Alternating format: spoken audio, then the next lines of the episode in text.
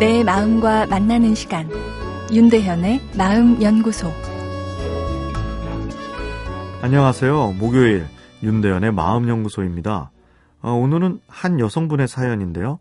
저 건어물녀 증후군인가요? 란 내용입니다. 전 삼십 대 미혼 직장 여성입니다. 주중에 열심히 일하면 주말에 밖으로 나가 좋은 시간들을 보내야 하는데, 저도 그렇고 집에서 시체놀이하는 사람들이 많더라고요.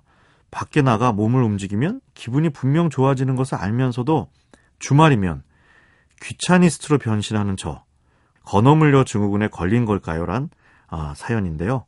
건어물녀는 한 일본 만화에서 유래한 말로, 직장에서는 활달한 그리고 에너지 넘치는 여성이지만 일이 끝나면 데이트를 하는 것이 아니라 집에 와서 추리닝을 입고 머리는 대충 묶고 맥주와 건어물을 즐겨 먹는 여성을 그린 거죠.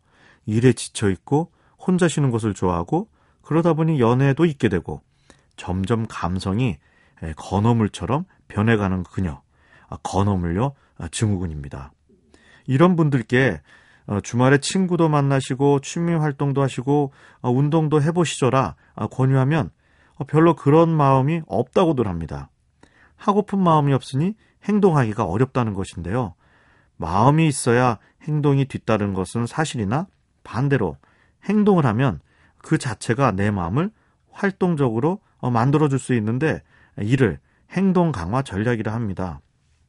우울한 감정, 불면증, 불안감은 약으로 잘 치료가 되는 데 비해 사람들과 함께하기 어렵고 회사에서도 잘 적응 못하는 문제는 우울증 약물 치료 후 계속되는 경향이 꽤 있습니다. 이것은 우울감에 대한 행동 반응으로 회피 행동을 쓴 것이 계속 남아있어 생기는 문제인데요. 마음이 우울하니 타인과의 만남을 회피했던 것이죠. 우울증까지는 아니더라도 스트레스를 안고 사는 우리에게도 회피 행동은 어느 정도 일반화되어 있습니다. 친구가 죽으면 오전엔 장례식장에서 진심을 다해 애도를 하고, 점심은 다른 친구와 좋은 식당에서 크게 떠들며 즐기신다는 칠십 세 여자 어르신의 이야기가 생각납니다.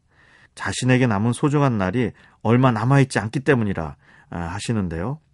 슬픈 마음에 움츠려 있지 말고 적극적으로 현재에 몰입하는 것이 행동 강화 전략입니다.